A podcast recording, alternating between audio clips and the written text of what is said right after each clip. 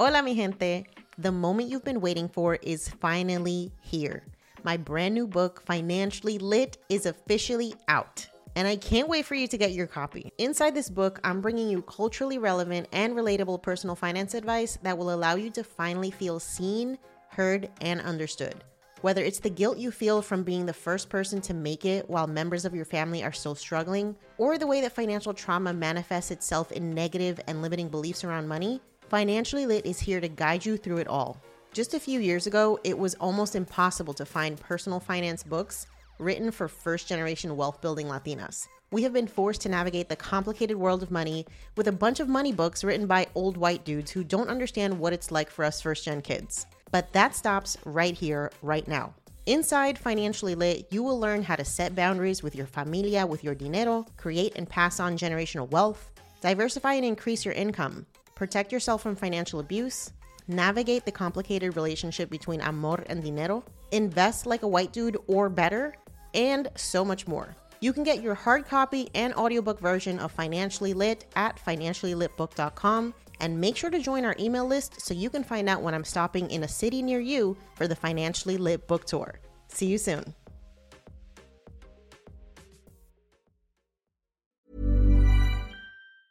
I'm Sandra, and I'm just the professional your small business was looking for. But you didn't hire me because you didn't use LinkedIn jobs. LinkedIn has professionals you can't find anywhere else, including those who aren't actively looking for a new job but might be open to the perfect role, like me.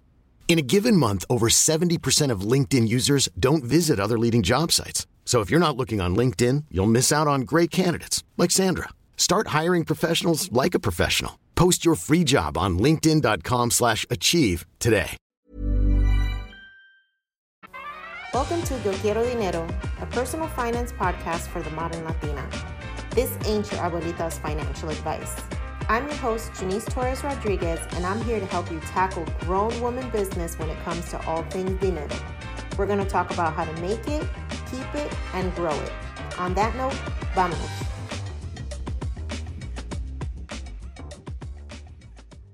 Hola, mi gente.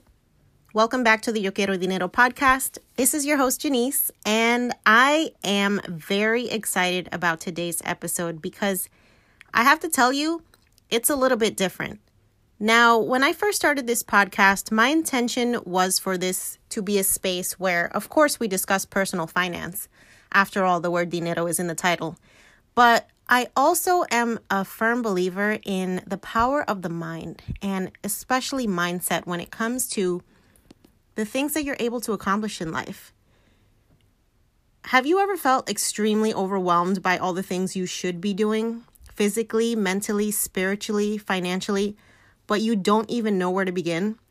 I know I have, and my next guest is reshaping her life's mission because of those exact same frustrations.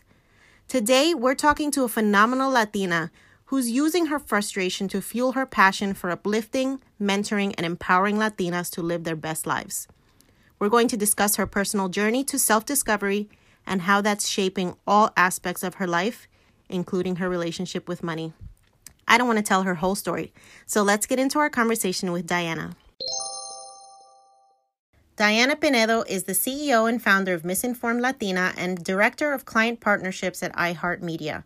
She has over 10 years of marketing experience with expertise in digital, multicultural, media, and healthcare advertising.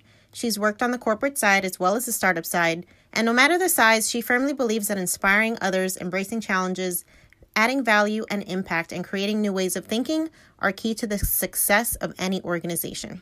Within each role, she's intentionally and purposefully been an advocate for Latinas and multicultural audiences and found that there's a huge gap in the understanding and representation of this demographic. With that understanding, along with her own personal journey of being a Latina and navigating adult life, she founded Misinformed Latina, a platform dedicated to helping inform disenfranchised communities of color about the six pillars that she considers fundamental in life. These include education, career, finances, health, relationships, and personal growth. She truly believes that if we had better resources, tools, and structures around these pillars, we could help more communities of color make more informed decisions to live a much more prosperous and purposeful life. She became interested in personal finances around the age of 27 or 28 when she needed to roll over a 401k plan and had no clue how to do it. She cried on a call with the broker from Fidelity that day because she felt so lost and ashamed. And that's when she founded Misinformed Latina. It stemmed from that awful moment of being frustrated about how misinformed she was about so many things, but especially about personal finance. She knew that if she felt this way, surely all of her Latina girlfriends were lost too. And indeed, that was the truth. Without further ado, here's my conversation with Diana. So, Diana, thank you so much for being here. I am super excited to have this conversation with you. Um, we're going to be diving into mindset and all types of aspects about why you started your blog, which I love this name, by the way, because it's like a play on words, right? So... It is. it is. Thank yeah. you. So I would just love for you to introduce yourself first off and kind of tell us the backstory about your blog. Yeah, absolutely. And thank you so much for having me. I'm so thrilled to be here. Um, I'm also a big uh, nerd and fan of financial uh, planning and personal finance. So, so I started Misinformed Latina um, th- almost three years ago, and it actually stemmed from personal finance. So I had had several jobs, and I needed to roll over my 401k. This normally happens when you switch jobs.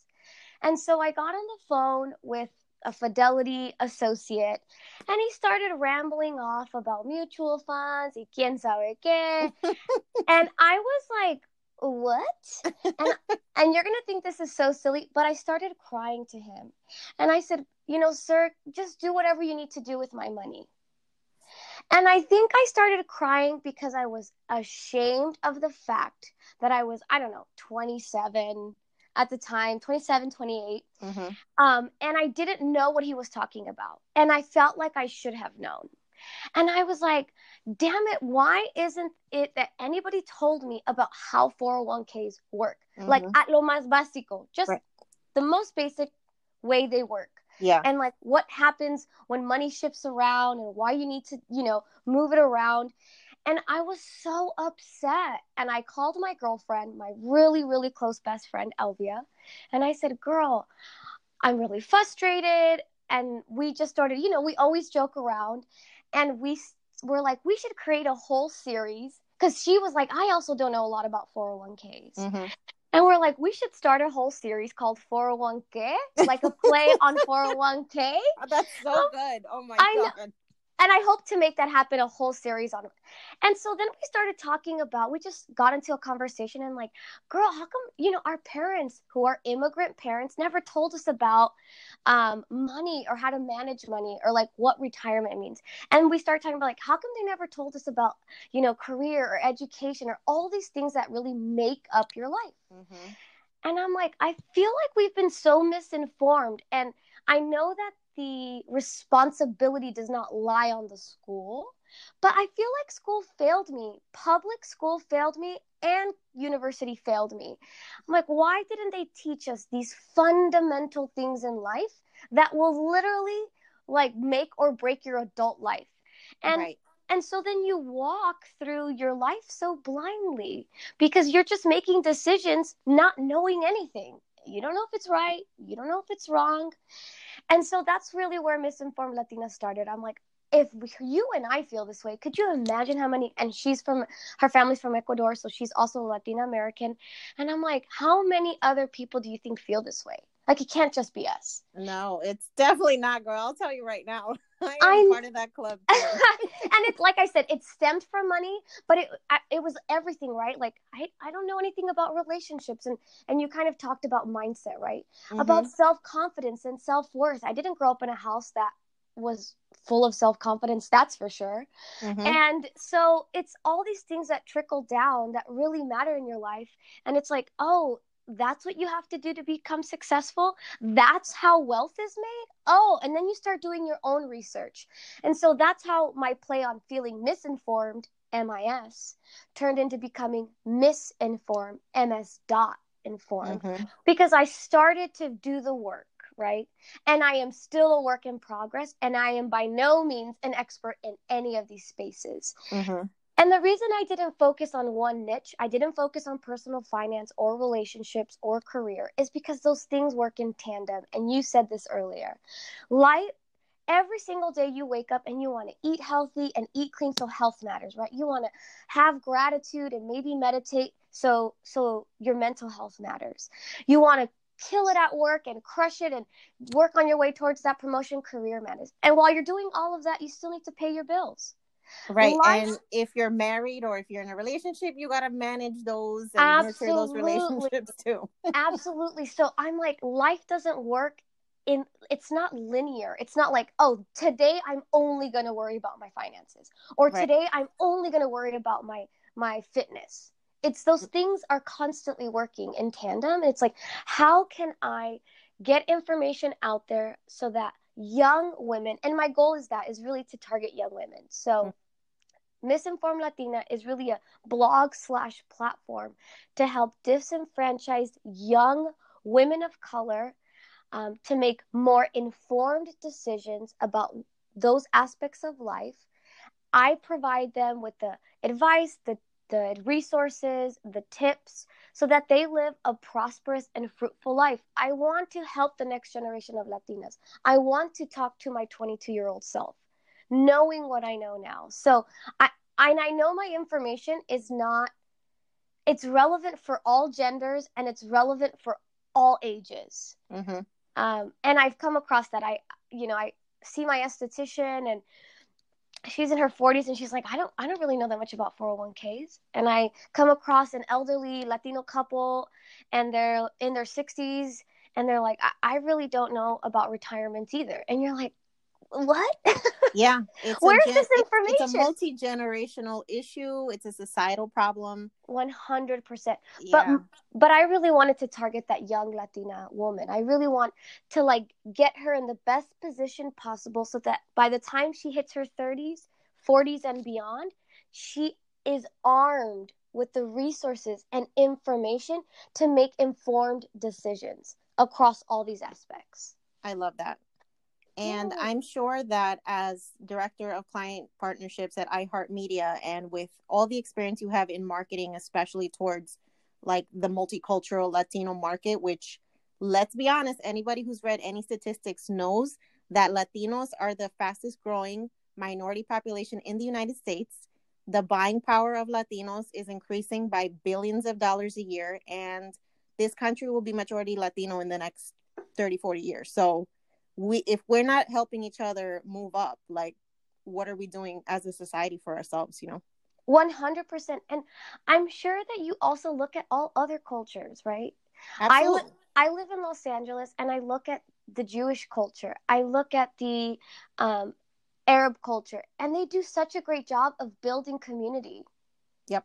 And and like helping wealth continue to move generationally. They really build that generational wealth for for themselves for their families and so forth. And we don't and i think it's because because of this because we don't know because we don't know any better. What's that really good uh, maya angelou quote? When you know better you do better right? Yep. yep. And so i i truly believe that if if they just had better resources if they were taught then then they would do better. And hopefully i would think that they would feel the need to contribute to the next generation, whether that's their own kids or outside of their own family. Yep. Yeah. So speaking of that, what was your upbringing like with your relationship with money? Like how did you learn about money management?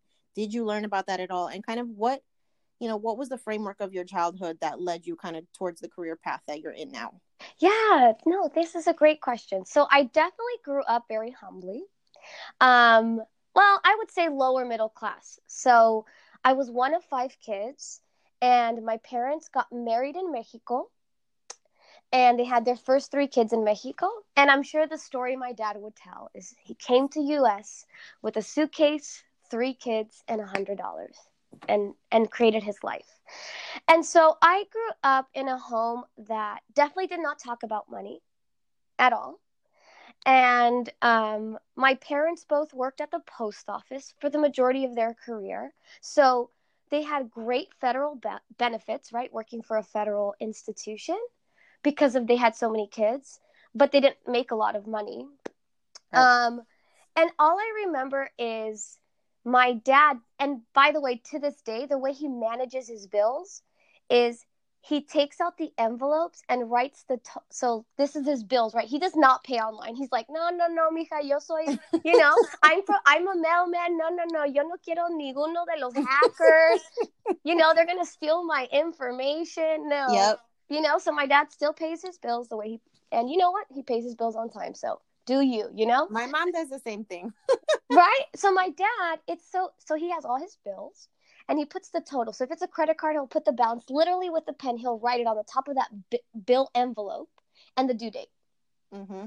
and i'm not kidding. If you were to walk into my parents house today it's the same way. He Yeah. has all of his bills.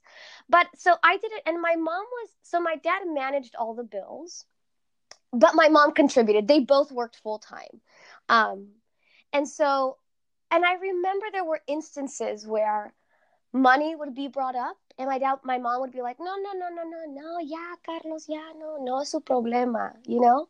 Like it's none of our business. It's not Mhm. our problem. Don't talk about that. And i think it's because that's how my mom grew up.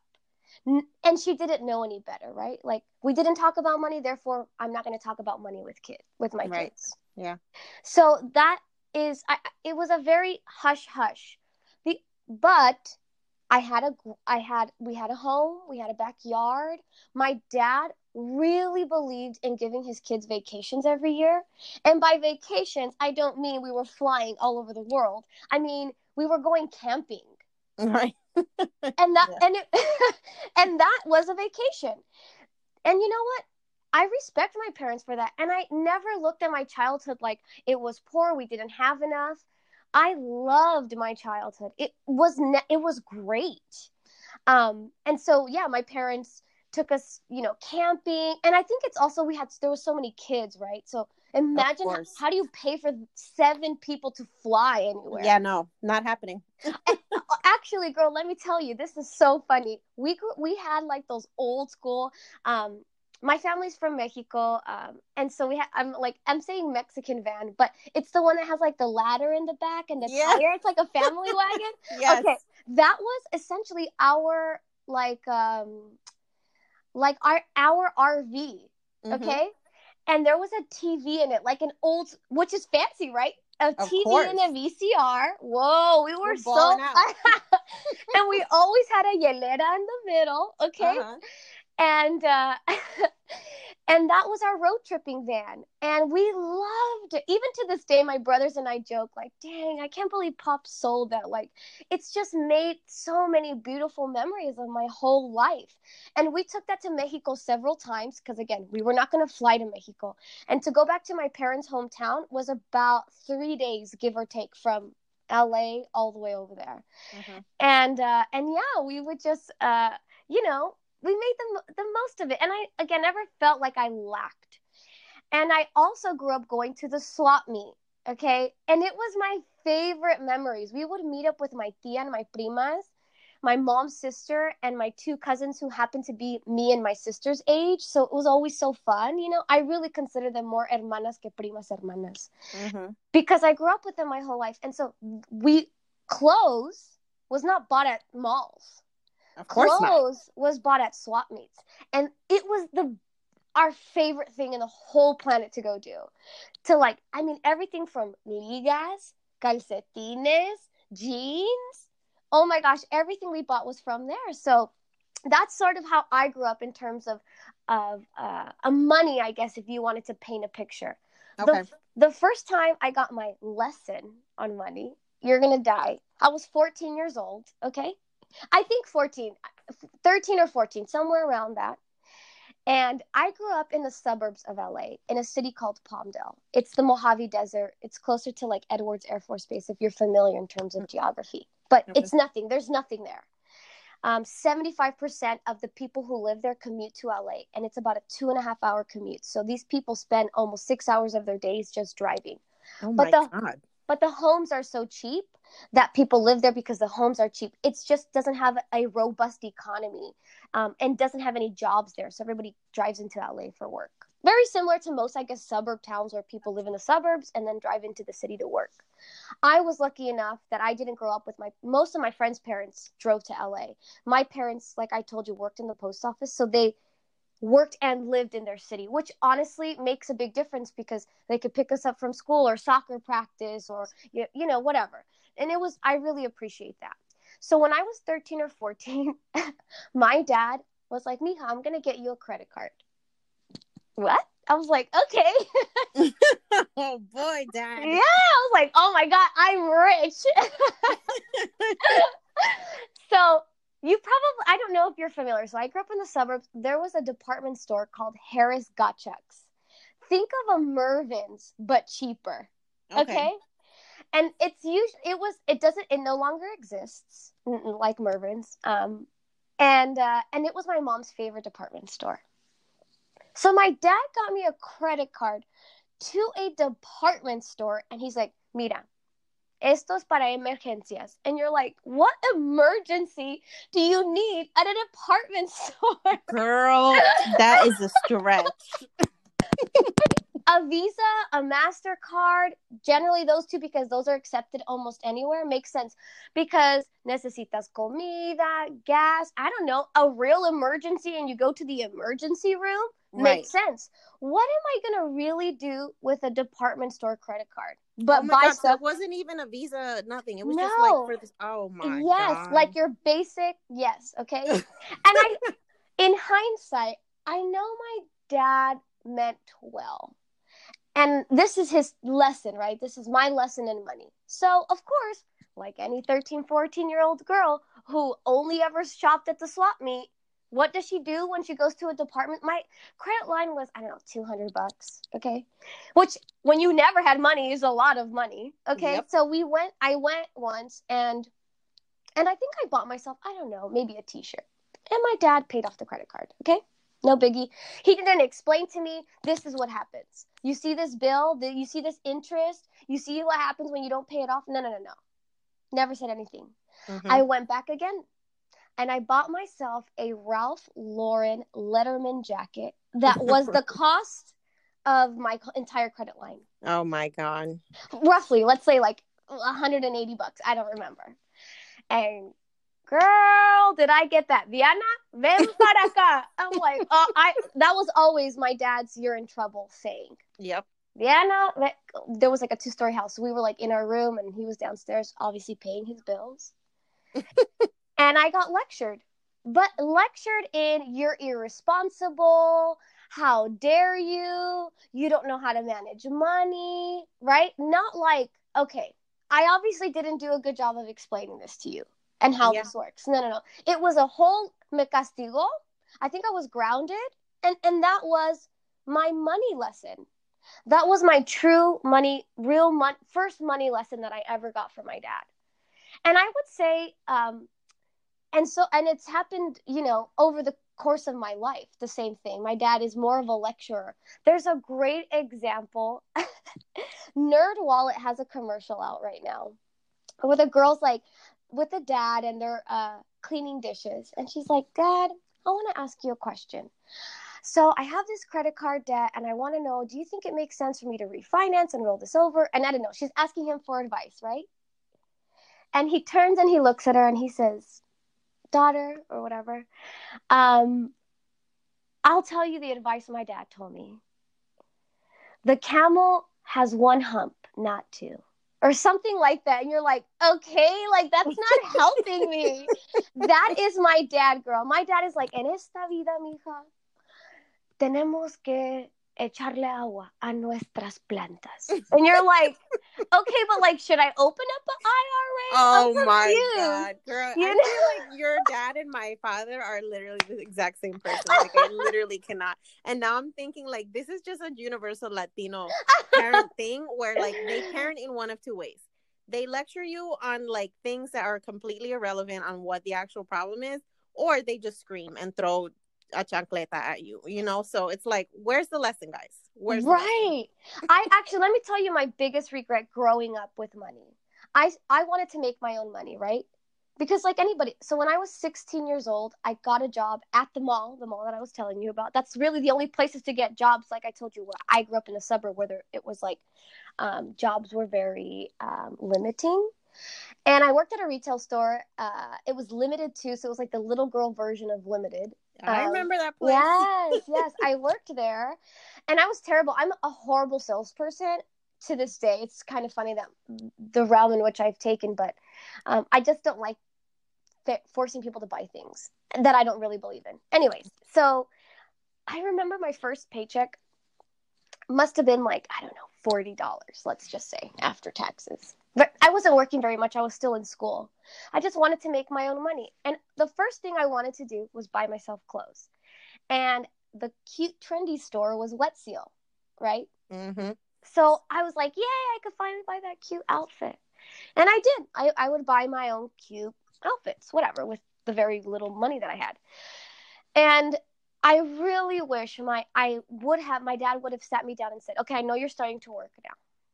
When you get paid, that first paycheck come to me and we will open you up a Roth IRA or an IRA." Could you imagine how much money I would have now. Yeah. And I'm like, why didn't he do that? And I have to say, I'm like knocking my my dad is extremely intelligent. My dad has a master's degree when he was in Mexico. My dad grew up with a great education. My grandfather was a doctor and a very great businessman. So my dad did not grow up in like a small town or without resources. He yeah. grew up very well, very well.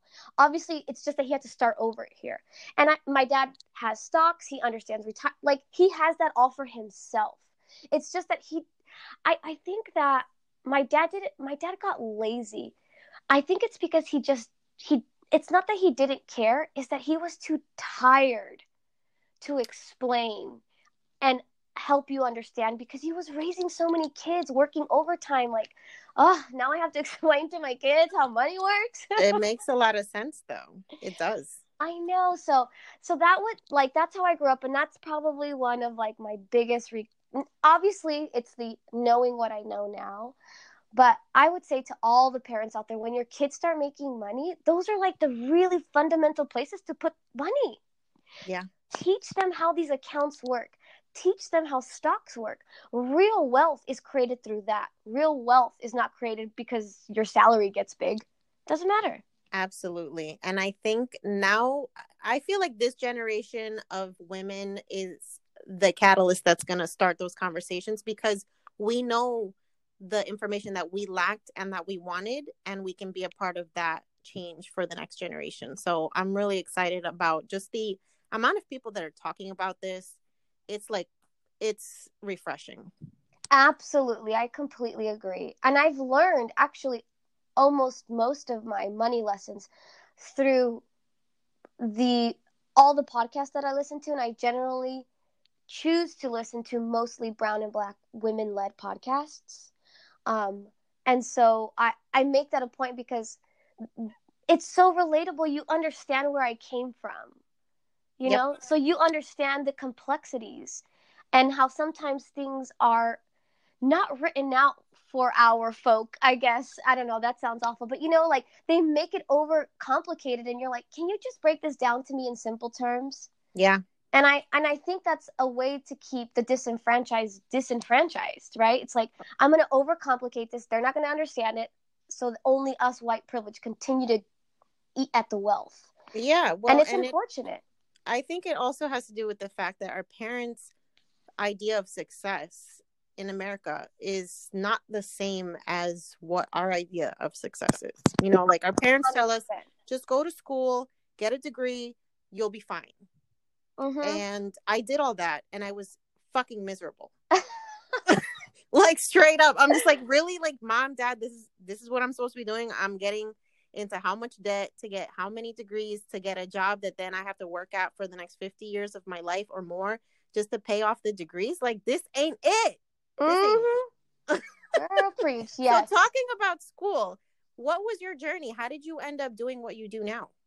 Yeah, so I started going to school in New York City. Oh, this is a good money story too because it's money in school. I really wanted to go to New York. I think it's because I grew up in such a small town and I was always excited by the big city. I was like, I'm going to New York or Boston. Those were like my two choices.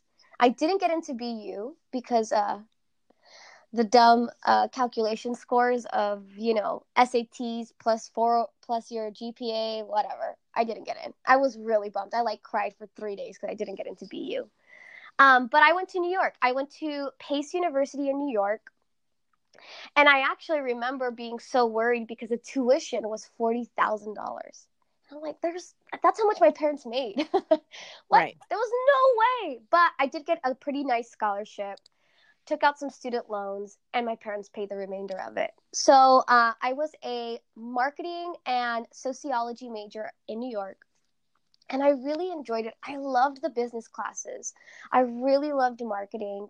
Um, and then after two years, I decided to move back home. I was really missing my family. Um, so I transferred over to Cal State Northridge and I finished in marketing. Um, I left school with $38,000 of student loan debt. Um, I'm still paying that off, and we can get into that later. But yeah, that's so I always knew I wanted to do marketing, but I would say when I went to CSUN, um, I didn't love the business school as much as I loved it in New York. It was much more stale. It was really, um, it was boring, and in and in New York, it was exciting. We did like such great projects. We had, you know, we had to understand why Levi's you know, this is just a fun example how they were able to turn their company around because you know Levi's used to be a very practical um, jean for the everyday blue collar worker. It was not meant to be a designer product. And then all the new jean companies started coming in, right? And like the Paige and the True Religions and the Joes um, and the Sevens, and they essentially killed Levi's. Um, and Levi's was like, wow. Anyways, that was like it was so much fun. We did so much more of that while at Cal State Northridge. It wasn't as fun, so I ended up becoming a communications major. And I really, lo- I think people often say communications majors are like a joke. It's like the joke is all the all the sports athletes who got scholarships to go to the schools because of sports yeah are are comms majors because it's the quote unquote easy major mm and I beg to differ in so many ways, um, but I think I'm just biased. But I was a marketing and comms major. I actually ended up taking more marketing classes, and I stayed in school an extra year to become a communications major and get my degree in, in both. I love school. And so I think what helped me with communications is that communications majors in general are the bridge between sociology and psychology. Comms doesn't go as deep as a psych uh, as psychology does to thoroughly understand the mind and doesn't go as deep to understand the study of people but it does it enough so that you in your everyday life understand why you and your husband communicate the way you do or you and your wife communicate the way you do or why you say and feel certain things and in your workplace or your family and i feel like it really lends itself to better understanding how i I communicate not just personally but professionally. And so that's why I really love I like really enjoyed being a comms major. While I was in school, I interned at uh, this doesn't exist anymore. It's called Mundos. It was essentially MTV Tres. Oh yeah, it was Telemundo's MTV Tres, and that's where I started. And I and I always knew I wanted to be to do something in multicultural marketing or work for like multicultural media. Um, I mean, it's the overused term. Multicultural generally is always referring to Latino, but it should it's really encompassing of all cultures um, that are not represented in what is considered general market. So, uh, so yeah, I started there and I sort of moved my way through all the studios. You know, living in LA, it's a very popular and it's not easy. It's just popular because there's so many jobs because all the studios are here. I sort of weaved my way in and out of the studios and worked in marketing. And the one thing that I didn't always work in multicultural. Actually, I, I I should say I almost never worked in multicultural because it was it didn't matter oftentimes or those budgets were like, "Oh, no, we're going to cut it or it's not important." Often it was not important. This audience doesn't matter. That is so sad. I know it was real. It was always the case for me growing up. Uh, well, in my career, I guess I, I should say, growing through my career, that it didn't matter. So uh, I made it a point when I was tw- when I had just started at an advertising agency.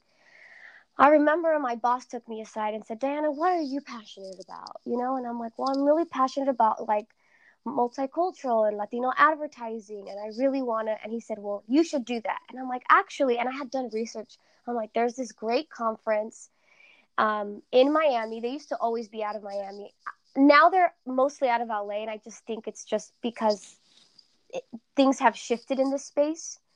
Um, but and he's like, "Great, you should go." And I'm like, "Oh, like you guys will let me go?" He's like, "No, no, you're com- like you're you're a coordinator. You're like an entry level person. We're not gonna pay for you to go." It's like, "Wow, thanks for valuing me." he's like, "But you should." And I was like, "Okay." So I went to my dad. At the time, I was making what was minimum wage at that time at an advertising agency you make no money um, when you first start and so I, I just I, I had an apartment and i had a car so i really had no extra money you know? And yeah. i had student loans. So i went to my dad and i said listen dad i really want to go to this conference. It's going to help me in my career. It's going to you know accelerate me in terms of like the latino audience that i want to go after. And he was like okay put together a pitch proposal for me. Explain to me exactly why and like essentially build me a plan and a blueprint and I'll let you know if I can I, I will let you go. Like essentially pay for you to go. And so I did. I did that and he agreed. And by the way, when I say he let me go or he gave me money, my dad didn't have cash. It wasn't like, oh, I see, Mika, here's $3,000. No, no, no. He was like, here's a credit card that has no balance right now. Go ahead and book your flight. Go ahead and book your hotel on this credit card just know that I am going to charge you and you are going to pay this credit card off with interest. Okay. Uh huh. And at the time, I didn't really understand it. I was like, okay, whatever. Was, and he's like, with interest. And I was like, yeah, whatever, dad. And I, but not whatever, but like, thank you so much. Okay, great. So I went and I was so young and I didn't know one person. And this conference was huge, right? It's like thousands of people. And I just networked. You know, I think when I was right out of college, I was fearless. I was ballsy. I I don't know. I was like I I feel like I was a different person than I am today. I think I've always been driven, but life has punched me so hard so many times that sometimes you feel defeated. And when I was that age, I didn't. I didn't feel that way. So can you talk about what, you know, your evolution and kind of why that factor of your personality has been changed? Yeah, I would say I got I got fired from that job. Um, and that took a huge, huge toll on my confidence. And I got fired for not being detail oriented enough. Like, it, it seems so silly now. I look back and I'm like, okay. And I remember sitting there, and, and I think that was one. Um, and so I had no money. I had to sort of like restart, and I had to figure things out for myself. And so that was a huge, huge blow for me. Um, in terms of my career, my self esteem, and my money. And I think I still carry that trauma, to be honest with you, throughout so, my entire career. So I know one of your recent blog posts was about kind of not feeling like you're enough or just not feeling like you're just doing anything right when it comes to life. Can you talk a little bit about that? Yeah, I would say that's a really great example of that. But yeah, I think I grew up my whole life. Often I had these moments of not feeling as resilient as that 26 year old or 25 year old um, flying to Miami. One, I'm one of five siblings, and all of my older siblings were really smart. Really are are really smart. Went to MIT, went to UC Berkeley, law, aeronautics a pre-med and then it was me. And i i don't know i always felt like i wasn't the smartest. I worked hard but i just was never as smart as my siblings. So i was like that's an instance where i didn't feel enough. I had so many times you know just being young growing up where like oh you would be prettier if you know? And mm-hmm. feeling like i'm not or I don't know, being a girl and being so hard on ourselves. And I think, especially culturally, where, ah, estás flaquita, estás gordita, estás this, and you're like, they're always highlight the way you look. Yep. And I think that really affected me. And so, and my, I grew up with a mom who is absolutely stunning, has always been in shape, and always felt unconfident. Like, really, really unconfident. And I think all these things sort of, and I've always felt like I never had enough money. And no matter how much I've climbed up in my career and how much more money I'm making, I still feel like this is not enough. This is not enough. Um, and I think sometimes I feel over the course of my, I would say now in my 30s, that has really bothered me because having to try to figure out all these aspects of your life money, career, relationships, um, personal growth it's like, how come I can't just get this all together?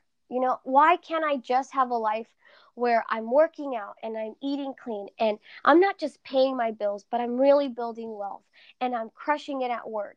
Why does that sometimes feel not just impossible, but you know what? I'm tired. I don't want to. Yeah. Um, I don't, I'm tired of trying to figure it out. I'm tired of trying and failing. And I think that that's, that's a lot of what my blog post was about, but it was in honesty how, how I was feeling towards the tail end of last year, just like feeling this need to quit. I don't want to do this anymore. And by quit, in honesty, quit life, like I had those moments, right? Where you're so defeated that you're like, I don't want to do this anymore. This is too hard. So, what have you done to kind of battle those feelings and turn things around? Well, uh, mindset. Yep. uh, was 100% when I was like, I have to stop thinking about it this way. And I have to start looking at my life from a much more grateful lens. So, and I needed to stop victimizing myself like, oh, poor you. It's like, poor me. My life is fine. no, it's But uh, true. It's my easy to get into that like pit of despair and you just you can't see the light. So I co- I applaud you for just even making that recognition. A hundred percent. I think that it was a lot of that. It was a lot of, you know, Diana, you're not gonna, you can't have it all, but what can you have right now? Let's just work on that, right? I love And that. so, and so that's kind of where I, s- I would say it started, and I was like, I have all these great ideas and all these wonderful ambitions. I'm just gonna put myself out there because I had spent so much time with self doubt, right? I had spent so much time living this imposter syndrome of like, I not only feeling defeated, but like, who am I to talk about these things? Clearly, they're not working in my life. like, clearly, I don't have my ish together, right? but I was like, no, if even if I have, even if I know five more things than the average person, then that's five more things that I can give to somebody else.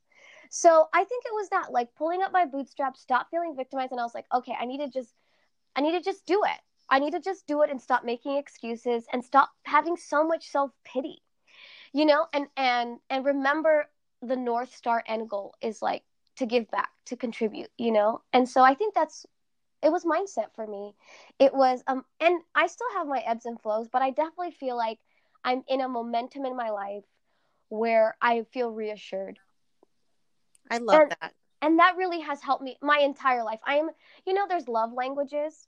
Yes. my I love love- that book. Oh I God, know. it's so good. My love language isn't just for personal. My love language is also for professional. I am somebody who kn- I know, and this has to do with confidence. I need to feel reassured. Not always, but it feels really good for me. It make it really puts the fire under my ass to be to work harder. It really adds drive and perseverance. I love when my boss like, by the way, Diana, I, I heard on that campaign you did a really stellar job, and I just want to tell you like thank you so much. And you know you're like, okay, I'm doing a good job. Okay, great, great. Yeah. you know, and it's not like I just tell myself like, no, I know I'm doing a good job. I don't need my boss to tell me. I know I've been putting in the work, right? I am somebody who really I like words of affirmation. Tell me I'm great. Tell me I'm doing a good job. Tell me that you're happy. I- I really need that reassurance and reinforcement and it really like helps build my momentum. And I just think that I'm in this phase now in my life where I'm trying to let go of needing it so much and telling myself, I don't need somebody to tell me I'm great. I am great. I don't need somebody to tell me that this is this is really valuable. I know how much value I add. Does that make sense? I love that. Yeah. I mean, that makes so much sense. Well, first of all, you need to know these aspects of your personality because then you can actually ask people what you need from them, you know? Um, if nobody knows that that's the kind of affirmation that you need in order to feel like you're you have a purpose and that you're achieving, then how are they going to know? So I think that self-awareness is like number one. If you don't even know what's going on inside of you, how can anybody help you? 100%. And I actually think, and I don't know if you feel this way, that it is very rooted culturally, and especially for girls, for several reasons, right? But I I noticed it. So you know, I started to finally put myself out there, like for Misinformed Latina, and I got right away. I got like 10 speaking engagements booked and i was like that's all i needed to do is like have the confidence put myself out there and look what happens. Doors have been open right? Yep. And in my last speaking engagement it went so well. It went extremely well. Again that was like such a reinforcement and it you know that's all i needed. It's like and my momentum has been like nonstop right this this passion that i've had that i've been putting on hold for the last two years is now like being reinvigorated but a young girl was like, You just touched me. I really needed to hear that. And I thought, How many other girls in this room needed to hear that? Yep. You know? And mind you, I didn't talk about this, I didn't go this deep, but I, I really wanted to talk about that in my blog post. And I always want to talk about not just the successes um, or I want to talk about when the times get really tough and you have to pull yourself out of that and like make it happen. I think we often look at people like in fitness is the best example. There's always a before and after, right? Yep. And usually the person speaking to you is on the after. I don't care about the after. Tell me about the in between.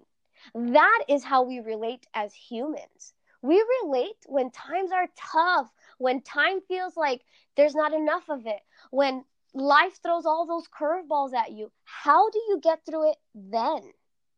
Absolutely. I want to know that. And so that was really my last post was about that. And and I always want to come from that place. You know, I I have my I'm getting my things together, but I have my ebbs and flows. You know, like I said, I'm a big preacher of savings. Do I always save?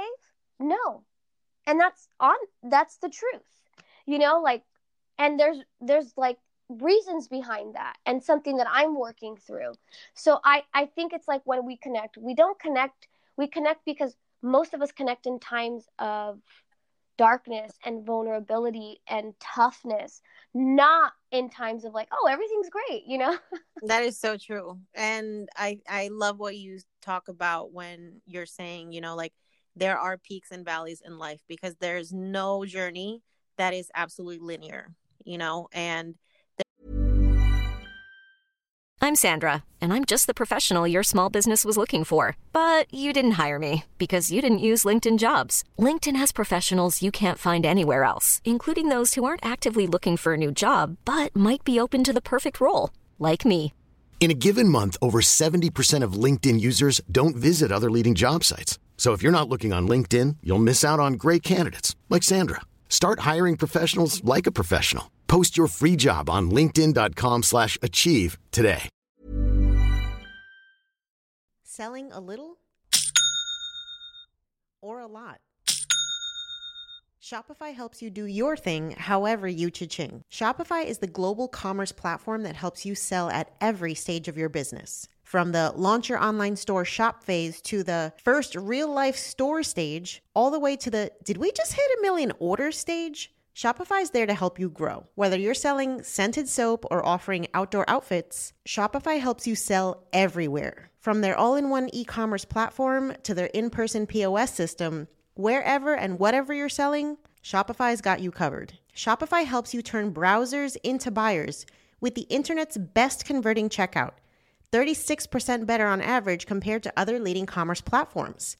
And sell more with less effort thanks to Shopify Magic your AI powered all star. What I love about Shopify is how no matter how big you want to grow, Shopify gives you everything you need to take control and take your business to the next level. Shopify powers 10% of all e commerce in the US, and Shopify is the global force behind Allbirds, Rothy's, and Brooklinen, and millions of other entrepreneurs of every size across 175 countries. Plus, Shopify's award winning help is there to support your success every step of the way. Because businesses that grow, grow with Shopify. Sign up for a $1 per month trial period at shopify.com slash dinero, all lowercase. Go to shopify.com slash dinero now to grow your business no matter what stage you're in. Shopify.com slash dinero. There's always a need to readjust based on what's going on both within you and externally. And, you know, the only people that never achieve anything in life are the ones that they don't even bother starting. So, 100%. it's about putting that fear aside and just putting yourself out there like that's i think honestly that's what stops most people it's just the fear of failure or the unknown or being uncomfortable and no one grows from a place of comfort that's just like the worst place you can be if you're trying to change anything at a hundred percent i would also add to that the other thing that sort of helped me i haven't started therapy but i finally took the leap in like doing my research, finding somebody. I really wanted to work with a woman and I really wanted to work with a woman of color. I just want that's just what I want. That's like my own personal preference, like not not needed. But I definitely want us to treat mental health and therapy the way we treat physical, right? Like you know in school you have PE, right? Mm-hmm. In, high, in public schools, in high schools, K through 12 or whatever. Yep. Um why don't why do you why are you required to go to PE class but you're not required to sit down with like a mental health counselor? Girl, I could do a whole episode oh, about mental health and the Latino community. Oh Girl. Oh. Can I just tell you a quick story before yes. we continue? Because I I have been to therapy many times in life. You know, I've got had depression, anxiety, the whole thing. And for the longest time, like I just wasn't even comfortable telling my family because you know the stigma is always just like well first therapy is para blanquitos like mm-hmm. if you mm-hmm. have a problem you go to church you habla con dios you know because dios te salva and whatever and i'm just like mom i get it but like that's not it right now like mm-hmm. this is a little bit more mm-hmm. clinically um relevant right this is a serious situation and i just i hate that about our culture like it just irks it irks me because it's just like you're making people feel like they have to be ashamed of something that happens to so many of us. A hundred percent. Thank you for sharing that. And I also want to say it doesn't have to be until you're actually depressed. It should be the same way you treat a physical, right? You take a physical because you want to make sure, you know, the, your body's all good, everything's running right. smoothly. It should be preventative as much as it is when you've already you know gone down down the dark side and are deeply depressed or really anxious. Why don't we start this much earlier on? You know I, yeah. I just don't understand that. I've done i've done therapy once in my life and i really liked it and i just couldn't afford to keep going at the time. And now i'm gonna i'm i just found who i want to go with and i'm gonna restart that. Well that's um, another important point too that it is a cross prohibitive thing. So it's almost becoming like therapy's a luxury whereas like oh know, yeah. nobody questions like the need for clinics for people to go and get blood work and stuff done for the low income population but like where is the low income mental health therapy it's so much and you know i, I want to add this it's as important I totally agree with everything you said about the Latino community. And yes, girl, we can have a whole nother podcast on uh, r- religion and how it plays within the culture. And I'm not disrespecting it. I respect it full, full and wholeheartedly. But look at what's happening today. Think about all of the awful shootings that have happened in schools yep. with teenage kids who are white. Yep. Mostly, mostly. I, I can't speak, I can't factually say that so if it's needed in our culture, girl, it's just needed. It's yeah. just needed. Why are it is uh, they are literally dealing with awful issues that they are outpouring their their their need um, for help in this terrible way. Yeah, I right? can't even imagine being a teenager nowadays with like social media and the internet and like Snapchat and sexting. I'm just I cannot. I can't girl. I actually want to say this too. I'm going to go back. So, after my speaking, they were like, "Oh, we love motivational speakers," and I'm like, "I'm not a motivational. I'm not trying to become a Tony Robbins. That's the truth." no knock to Tony Robbins, and I love Rachel Hollis, and I love all the things that they preach, and I listen to them, and I'm not knocking them. I am like, I'm a practical speaker. I am not here to pour hope and faith into your life because let me tell you, prayers do not pay the bills. It's Facts. the I'm like, not that you should not have hope and faith. That's not what I'm saying, right? But you need to have practical and tactical resources and understanding, fundamental understanding to take this necessary steps. I am somebody who's like that. I'm like, don't be like, oh, you just like, you know how people are like, I had a business out of my garage and then I, I made $10 million. Like, no, girl, no, what did you actually do? I want to know all of that. Yes, I need you the know? checklist, please. Yes, and that's how I work. I'm like, I need to go step by step, and I think that's how most people thoroughly understand things is when they do it themselves and they go through the steps. And so, and I think that plays. That's another thing, like in the Latino culture, just like you just have to pray to God. It's like, well, you have to do a lot more. Sure, you know, if that's what you do, and there's nothing wrong with that but there's so much more there's real actionable and tactical steps that i think we have to take just like you said like mom i know i'm dealing with this stuff and sure i i could go to church and pray but like I, I also really need to deal with this from a from almost like a clinical scientific standpoint that right that church can't give me well that's the thing it's like you you have to pray but then there has to be action behind it a hundred percent this is not you know we're not living in a divine realm where just miracles happen without any work. So one and education and resources. I mean, right. I I really believe like if all we needed is prayers, there would be no poverty in the world. Right. Right. I mean, if that's all we needed, you know. So I I I'm a firm believer of that. So, and I agree. I think it's a tough time right now to be a young teenager and I actually have one more point that I really want to make in this just to let you know sort of how it stems like money and mindset. Okay, I told you that I grew up my whole life only shopping at swap meets, generally speaking. Um, I realized this about um, three years ago. I I consume a lot. You you've said this before in a lot of your podcasts. You you are frugal but bougie, right? You're that thrifty fancy shopper. I wasn't and always it, that way though, but yes. And I would say I am too, but I think on your podcast on fire, she she had mentioned this too. She said like, you know, it's not that I was buying expensive things, but I was buying a hundred twenty dollar jeans, a hundred pairs of twenty dollar jeans at H and M or whatever. Yeah. And I've come to realize this three years ago. I am a big shopper. I could buy stuff and that I never wear and just have it here because because it makes me feel good. Mm-hmm. That I have nice things. this is actually a silly joke, kind of on a tangent, but I always wanted to have a closet full of Zara clothes because Zara to me was the fanciest, most expensive, and like top of you know that was my Chanel, you know, yeah, yeah. people's designer. And I'm like, one day I'm gonna have enough money where my whole closet's gonna be Zara. And I I don't know if I'm proud of that. It is, I would say 90% of my closet is. But I just buy and I realized this and this three years ago my girlfriends were talking and they were like oh girl i was i was out going out the other day and i looked in the mirror and i was like damn i'm cute or i'm whatever right? And and they're like Diana, do you ever feel like that? And i'm like no. I never look in the mirror and i'm like i'm so cute. Never. And i realized i am so deeply sure and i feel so deeply flawed that i buy clothes shoes and makeup because it masks how I feel about my like I'm gonna say like my naked self. Oh, girl, that is deep. okay.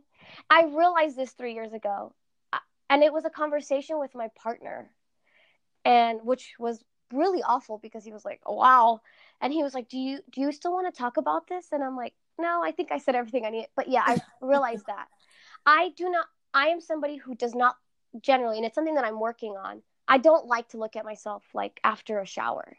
I'm not like, yes, look at that girl in the mirror. She fine. No, no, no. I wait until. And so I can look in the mirror and say, ooh, I put together a cute outfit. and it's essentially my mask that I cover on how I truly feel about the way I look. And I'm like, I I often have to check myself and say, Diana, am I invest if that's the real root of the problem, stop investing in the things that mm-hmm. mask you mm-hmm. and start investing in the things that will help fix you. Oh right? Oh my gosh. I love this so much. I can't handle it. I, I I only came to this realization. I didn't know that about myself. And girl, yes, I just bought myself a pair of Madewell, $135 jeans. that is actually it was like I I've heard about these and I was like this is going to be a good investment piece. And I want to stop buying just to buy lots of things.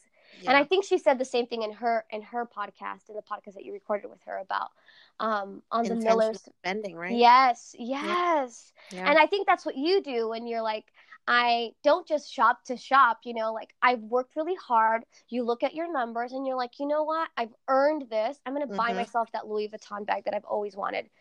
And it's not going to like blow, you know, blow my budget or break the bank. My bills are paid. I don't have debts that I'm just sitting on. Like, really, really pay it, uh, buy things intentionally. And I think I'm moving in that direction. I'm definitely not there yet. And I know I have a lot of internal work that I need to do. But I really wanted to make that point because I don't know how many other girls who listen to this feel that way. And I guess it's just know that you don't don't need to buy the things. And it's not again, it's not for other people, it's for myself. It's like I buy cute clothes because I want other it's I buy it because that's the only way I feel better about myself. Yeah. Know? That is deep. Yeah. since you are on this journey to self discovery and just making, you know, yourself aware of what you need mentally, physically, spiritually, just to be at your best self, can you talk a little bit about some self care practices that you've put into place to, you know, feed your soul, feed your mind, and just be the best that you can be? Yes, I would say that working out really helps me. I don't do it for the physical portion of it, like if I'm going to get abs. Um, working out really generally de-stress. I mean, you can look up all the great research on how it helps build energy, relieves stress, releases dope, you know, dopamine and endorphins and all that great stuff. So I would say that working out consistently. So do it three to four days a week. And this does not have to be the gym. This could be Zumba, dance, whatever. Riding your bike, playing basketball, tennis, but um, working out and making sure that that's a part of your everyday week, I would say really, and it makes me feel better. Like the, you know, that saying, no one ever leaves a workout like, oh, I hated that. Like, why did I work out? No, like you almost always feel great. I mean, I walk out of my workouts and sometimes I feel like I'm Beyonce. and it just makes me, it gives me a really good, a good boost of confidence. So working out. The other thing I've been on and off with and I want to continually maybe add more consistently is my brother had bought me a, the five minute uh, gratitude journal and it's five minutes in the morning and it's five minutes in the evening. And honestly, it's a mental check because it's so easy to get down on ourselves about anything that happened that day, maybe the day prior. You know, your boss said something, a coworker said something, your novio said something, your esposo said something that bothered you, and you hold on to it, right? Yep. And so a gratitude journal is just an easy way to say, you know what? There's all these other wonderful things in my life. I should really let this go. It's not that important. Um, so that was that would be the second thing that um, I've been working to implement into my life.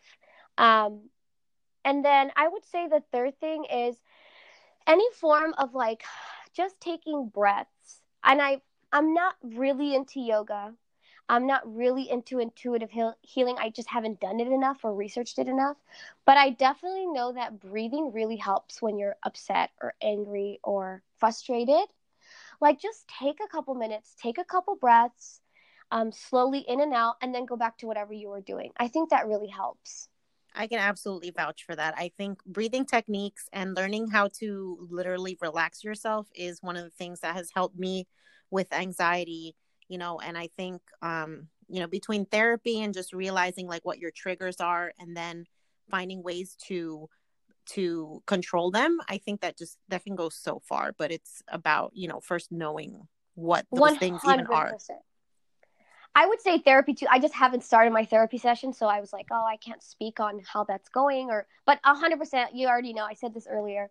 Please, anybody, treat therapy like you treat PE class. Yes, I love that. do it for preventative. Do it for if you're dealing with things. Do it with your partners. Do it. It's just so important. It's and of course I know it. And you know, I don't know about you, but it's covered by my insurance for the most part. Oh yeah. So so if if you're like really worried about the money aspect of it, just double check your insurances. Most insurances um, cover a psychologist or psychiatrist. Yep. And nowadays with the apps like Talkspace and Mhm. BetterHelp and those things, they actually have sliding scales for um, how much you pay based on your income. So it's really just trying to make it accessible to anybody at any income level, which I think is just so important because therapy definitely shouldn't be something that's just for the people that have great insurance and, you know, hundreds of dollars just waiting around to be spent at a doctor's office.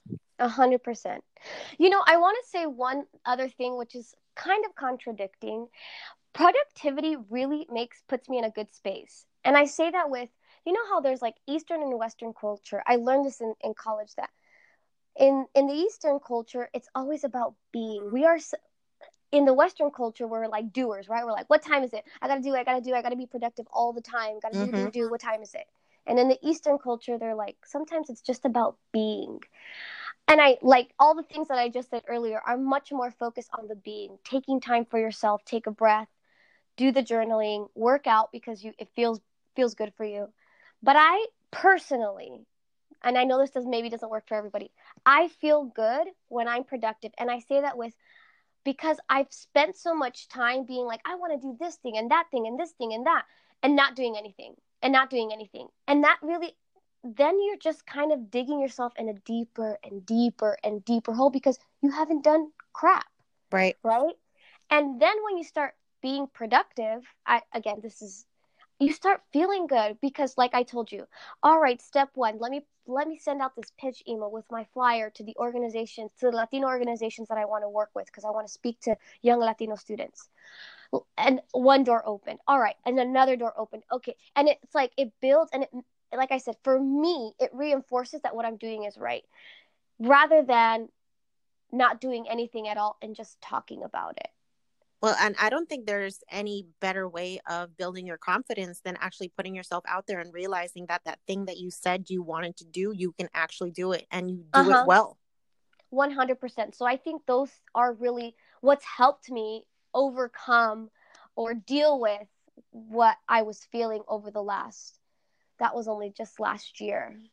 Um and and kind of pulling me out of this of this depression or I always say funk because I'm Yeah. like I don't know if I'm clinically depressed. I haven't I haven't actually been diagnosed and I think we we you know we throw that term around somewhat loosely. Um so I don't know, but I was I was in a dark place and and that's what's helped me come out of that. Yeah.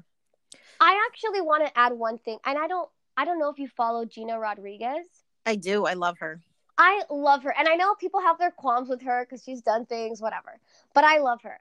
And I don't know if you remember her speech at the Emmys where she said where she won the award for being the Yes. virgin. Yep. Okay, so if you I like went down a rabbit hole of like watching her videos because I was like, this girl's my best friend. She just doesn't know it. um, and uh, so she said she grew up her whole life with her dad used to whisper in her ear, like when she was a little girl growing up in Chicago, today's a good day, you can and you will. Today is a good day, you can and you will. And she would be like, Hi puppy, like, you know, they come in boss, you're weird, right? like any any normal kid would do. And she grew up her whole life like that. So by the time her and her sisters, I would say, were more matured, maybe in their adolescent slash early 20s, they felt unstoppable. They had been told their entire life that whatever they wanted to do, they could and they would, right? Because Yeah. their dads really implement dug that deep into it's not just their mind but your heart when you are told over and over and over again something that powerful a hundred percent you're going to believe it and in her speech her when she won her award she said i knew this because she did a video on this but on in her speech she said, "You know what? This is for my dad. He told me every day to think today's a good day. I can and I will." And she said, "Dad, I can't and I did." Oh my gosh, that was like I started bawling when I saw that. I couldn't deal. Girl, I'm like, mic drop. I just, and the reason I'm saying this is because sometimes that, oftentimes that's what we need. Tell yourself every day. It doesn't have to be I'm beautiful. I'm. I mean, if those are what works for you, absolutely. But something that simple. Today's a good day. I can and I will. That's gonna be the mantra for March. That's my mantra. Yeah. Thank you, girl. I appreciate you. Yes, that's my birthday month. Yes. Pisces. So we are in my uh, my astrology month, and so I, I agree. I, today's a good day. This month, today is a good month, or this month is a good month. We can and we will. we will, and it just goes to show you the power of words, not just the ones that you spew out to other people, but the ones that you tell yourself. Absolutely, I would say are more important. Yes. I just shared a post about like the biggest traps that we are it's like what will mentally help you is the whispers you say to yourself. It was something like that. Yeah. And i a hundred percent it is changing what you ta- how you talk to yourself. Yep. Because we probably are not just the hardest on ourselves put ourselves down often oh that's so true would would you say half of the things to other people that you say to yourself like that's the one question i think you have to ask mm. yourself uh-huh i think you're absolutely right. Yeah, it's so true. I would never tell my girlfriends the stuff that I tell myself. Yeah. I'm like, you're beautiful, you're amazing, you're slaying, girl. Yes, you're fine. Get it, girl. You know, you're so yeah. smart. I'm so proud of you. It's like, why don't I tell myself those Yes. Things? That's that's the habit that we need to get into because at the end of the day, like anything that has to do with self confidence starts with the self. It's literally in the word. Mm-hmm. So one hundred percent. So I have a question for you because you you talked about this like at the beginning of our discussion where you want to be the voice to the 22 year olds that you didn't have for yourself. Mm-hmm. So what advice would you give your 22 year old self? Oh, first and foremost, there, there is no need for money short term gain. You need to look at money always long term. That to me is like everybody wants the big money now, right? That's something. That's how I was when I was 22. I'm like, oh yeah, I'm gonna make that much money. Mm-hmm. Like no, no, no, no, no, you know.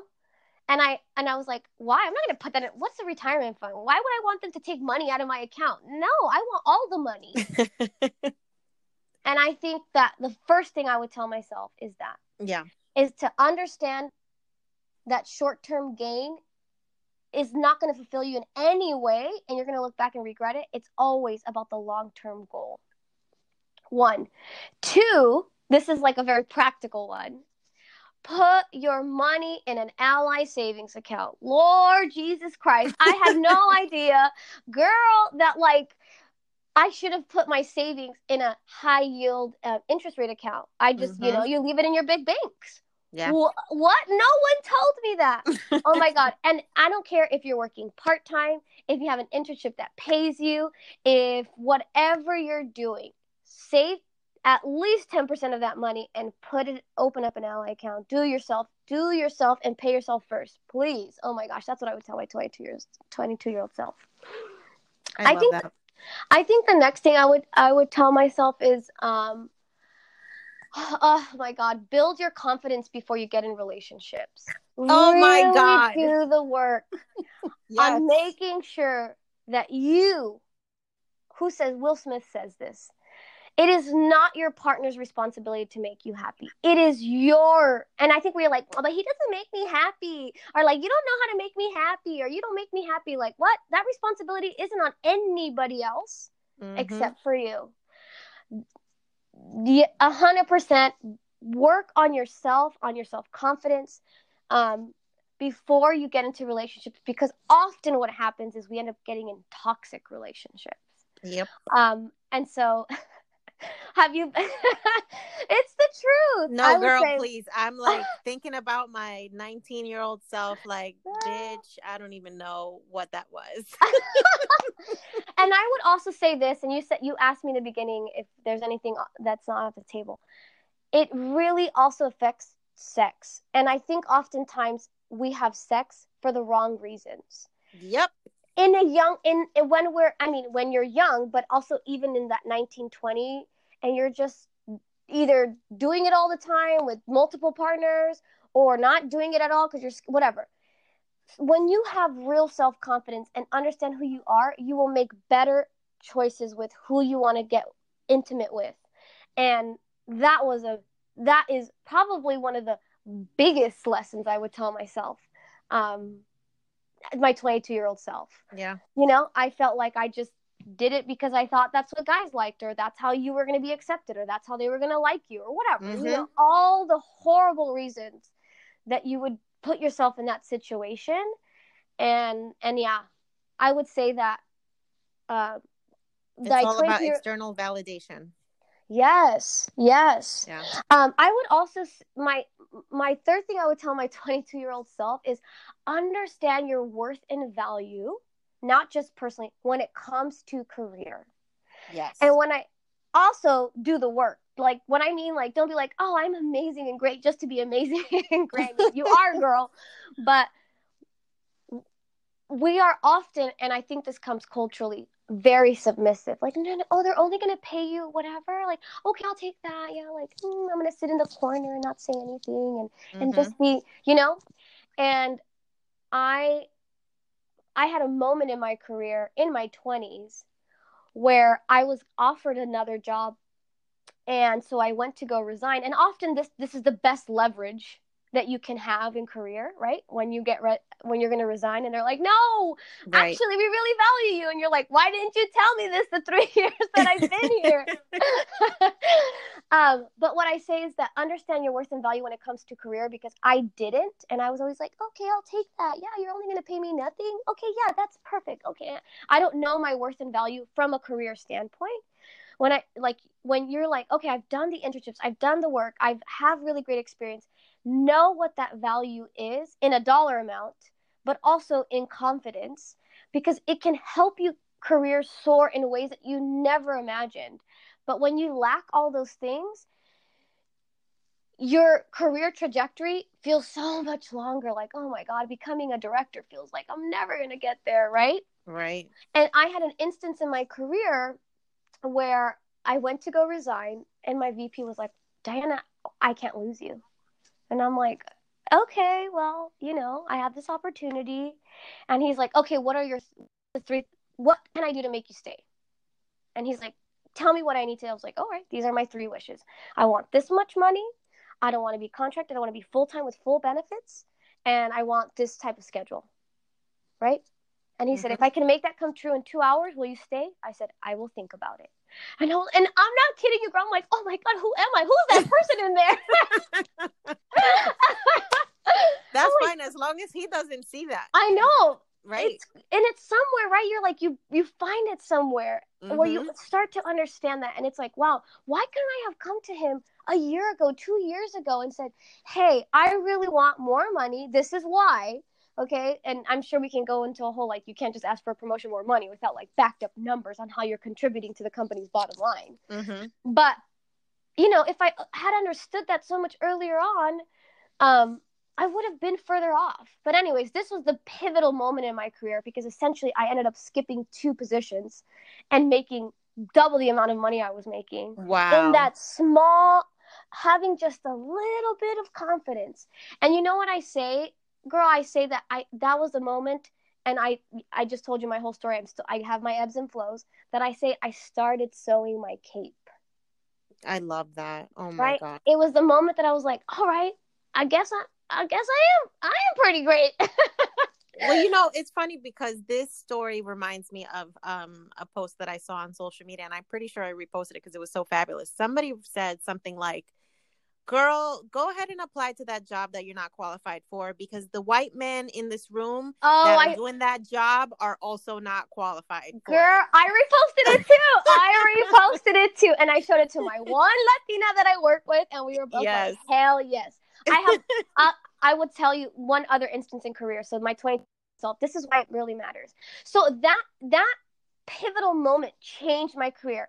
Now, mind you, even though I had, let's call it more confidence, I told you that I went through the trauma of being fired for essentially not being good enough at my job. I Yeah. still to this day have moments where I'm like, if they're meeting with HR, I'm like, oh my God, they're going to fire me. I still have, I think it's like PTSD from the moment being fired. It Yes. was awful. Yeah. And I think I, so I still have those instances. And I'm like, no, no, no, Diana, stop it. You're great. You know, you have to like check yourself. Um, but in one of my career and one of my jobs, I had moved up quickly. They had, and they offered me, uh, I know that this sounds very selfish. Um, they gave me a boost in salary, a salary increase. But I had already put, so my annual performance was due, right? And I, girl, did all the work. I was like, this is all the ways I've contributed to the company. This is all the upsells. Like, I had a number. I'm like, I've added over half a million dollars to the company in just one year. I broke it down. I had it all like typed out. And I was like, I wanted like 11% increase. Right. And Mhm. so I never had the opportunity to like showcase my why. And they just brought me in and they're like, here's 4% increase. Thank you for all the work you're doing. And I was like, wait, I mean, thank you, but like, how did you guys come up with that number? yeah. You know? And so I told my boss and I was like, hey, I really appreciate it. Obviously, anybody appreciates more money. Anyways, long story short, they were like, all right, we'll go back to the, I, I I wanted to ask for more money and a promotion. My boss ends up leaving Ever catch yourself eating the same flavorless dinner three days in a row?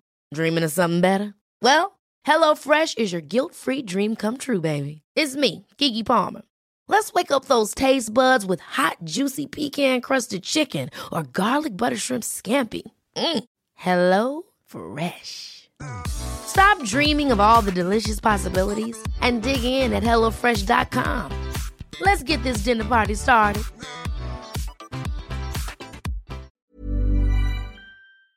The company who I loved so much. Mm. And let's say her role in essence became available.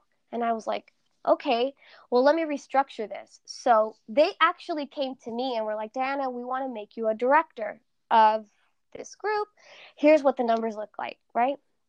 This would be your responsibilities. I said, thank you. I really appreciate that you guys see that in me, but I, I actually have my own, and this is what I want and they were like, "Ooh, oh, I, don't know, you know, like we're gonna have to talk to the CFO." And I said, "Okay, great. Like, in do you want to meet in two weeks?" like, no, no, no, girl. This is my money, okay? Like, Yeah. this is my livelihood. Like, girl, uh, uh Mm-hmm. So two weeks pass, three weeks pass, and it's I'm dealing with a, and I don't mean to be rude about this, but a white woman. and it's the truth. I'm dealing with a white woman, and so I we had another call, and I was like, "Hey, we we finished our conversation. I said I want to bring up that money and role and promotion that we had talked about. Did you get a chance to talk to the CFO about what I want? Oh, and I said, and I told her this, and I had no shame because I knew how valued I was because I knew how great I was. Yeah. And I told her, I said, listen, woman to woman, if I was a white male, there would be no problem if I would have came to you, walked into the room and said, "Hey, where's my money?" And you would not have blinked twice or thought it was weird. oh, Shit. And she was like, "Well, Diana, I think we grew up in different times." And she was like pretty old. She was like our consultant. So she was like in her 50s, let's say. Okay. And I said, You're right. I said, Had you done the work to open up the door? She was like, When I was girl, you know, and during my time in advertising, like, you know, we just took the dollar amount or whatever. And I was like, You're right. Had you done a better job of being able to negotiate and open the doors for women, we would not be having to have this conversation. Like, shame on you for being so submissive and not caring.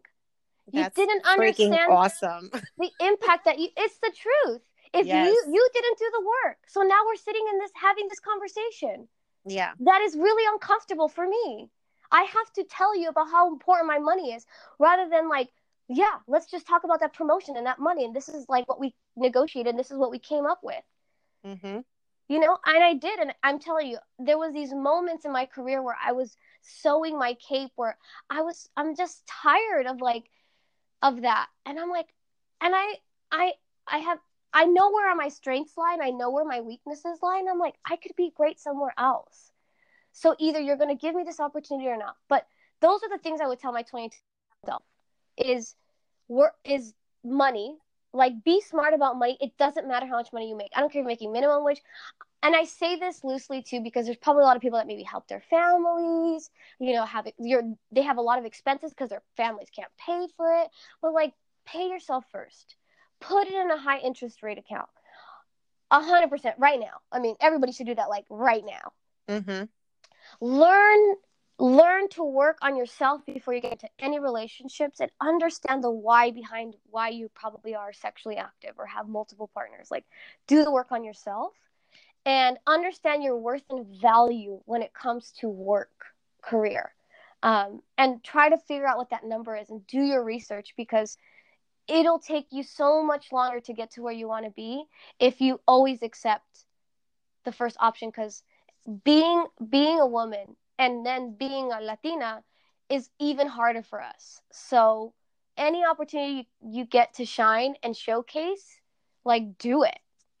And I'm going to say for the most part when you do I'm most of the time you will get compensated or whatever form that is. Absolutely. Oh my gosh, thank you so much, girl. This was an amazing conversation. Can you tell us more about where we can follow you in your journey? Yes, and thank you. This was incredible. I mean, I, I really, really appreciate even that you created a platform to talk about the things that we just talked about, right? And how vital they are to this community.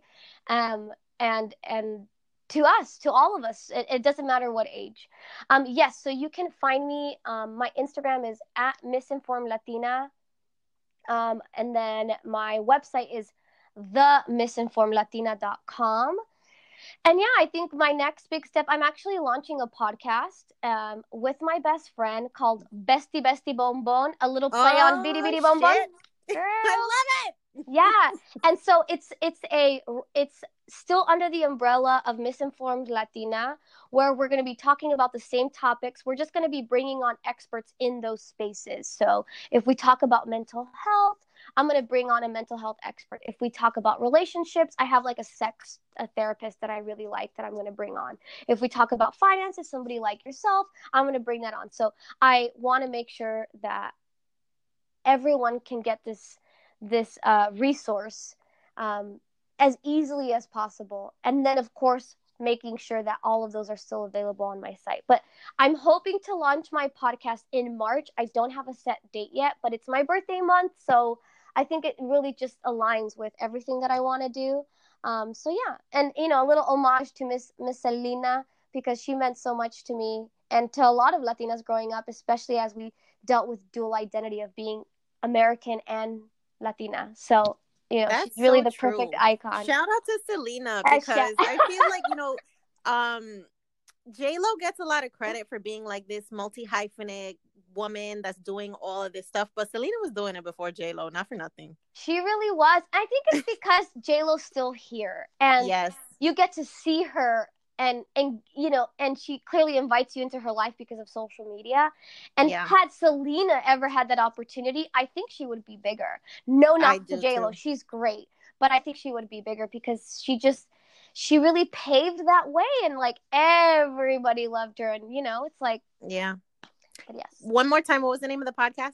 So my podcast is going to be called bestie bestie bon bon a podcast with me and my best friend alvia um, and that should be launching in March. But going to be um, misinformed Latina. Excellent. Diana, again, thank you so much for this conversation. I think we talked about a lot, girl, and we have so many nuggets of just advice for self care, for mental health, for empowerment of the woman. And uh, I'm just, I love this conversation. So thank you again. Thank you. I really, really, from the bottom of my corazon, appreciate the opportunity to come on and, and speak to you and speak to your audience. Thank Thanks, you honey. so much. I really loved our conversation with Diana, and I think it shows the power of the mind and mindset. Mindset, I truly believe, is the difference between those who live in abundance and those who lack. It takes a mindset shift to take control over your money and your life instead of having them control you. When you become conscious of ways that you may be self sabotaging, you can begin to take the necessary steps to reshape that narrative and start to harness your true potential. If you guys are loving these podcasts, please leave a review on Apple Podcasts so that people can actually find us. I think the most important thing you can do is share this with your friends and family and anyone that you think would enjoy these podcasts. And I really appreciate the love and support that I've been getting on social media. You can follow me on Instagram at Yo Quiero Dinero Podcast. There's always something popping off over there. And that's also a great place to contact me if you have a guest that you'd love to hear on the podcast. So, as always, take care. I love y'all and stay poderosa.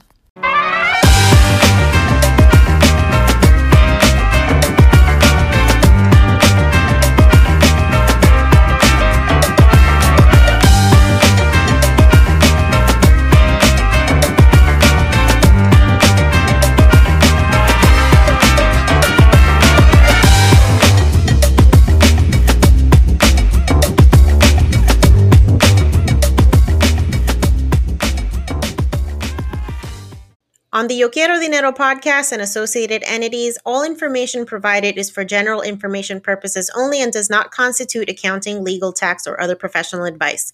Listeners should not act upon the content or information found here without first seeking appropriate advice from an accountant, financial planner, lawyer, or other professional. We assume no responsibility for information contained on this podcast and associated entities and disclaim all liability with respect to such information, including but not limited to any liability for errors, inaccuracies, omissions, or misleading or defamatory statements. Usage of this podcast and associated content constitutes an explicit understanding and acceptance of the terms of this disclaimer.